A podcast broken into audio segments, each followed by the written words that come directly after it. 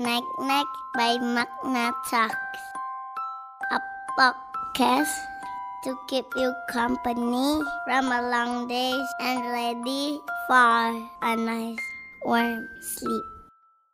Night night. Timun Mas dibacakan oleh Sailor Money. Pada zaman dahulu, hiduplah sepasang suami istri petani. Mereka tinggal di sebuah desa di dekat hutan. Mereka hidup bahagia. Sayangnya, mereka belum saja dikaruniai seorang anak pun. Setiap hari mereka berdoa kepada Yang Maha Kuasa. Mereka berdoa agar segera diberi seorang anak. Suatu hari, seorang raksasa melewati tempat tinggal mereka. Raksasa itu mendengar doa suami istri itu. Raksasa itu kemudian memberi mereka biji mentimun. Tanamlah biji ini, nanti kau akan mendapat seorang anak perempuan. kata raksasa. Terima kasih raksasa, kata suami istri itu. Tapi ada syaratnya. Pada usia 17 tahun, anak itu harus kalian serahkan padaku. Sahut raksasa. Suami istri itu sangat merindukan seorang anak. Karena itu, tanpa berpikir panjang, mereka pun setuju. Suami istri petani itu kemudian menanam biji-biji mentimun itu. Setiap hari mereka merawat tanaman yang mulai tumbuh dengan baik. Berbulan-bulan kemudian tumbuhlah sebuah mentimun berwarna keemasan. Buah mentimun itu semakin lama semakin besar dan berat. Ketika buah itu masak, mereka memetiknya. Dengan hati-hati mereka memotong buah itu. Betapa terkejutnya mereka. Di dalam buah itu mereka menemukan bayi perempuan yang sangat cantik. Suami istri itu sangat bahagia. Mereka memberi nama bayi itu Timun Mas. Tahun demi tahun berlalu, Timun Mas tumbuh menjadi gadis yang cantik. Kedua orang tuanya sangat bangga kepadanya. Tapi mereka menjadi sangat takut. Karena pada ulang tahun Timun Mas yang ke-17, sang raksasa datang kembali. Raksasa itu menagih janji untuk mengambil Timun Mas. Petani itu mencoba tenang.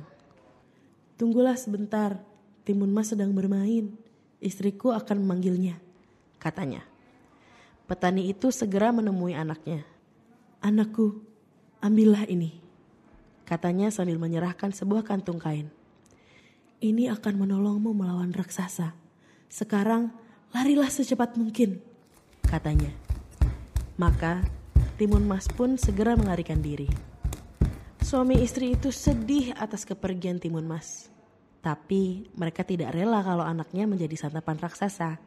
Raksasa menunggu cukup lama. Ia menjadi tak sabar. Ia tahu telah dibohongi suami istri itu. Lalu ia pun menghancurkan pondok petani itu. Lalu ia mengejar Timun Mas ke hutan.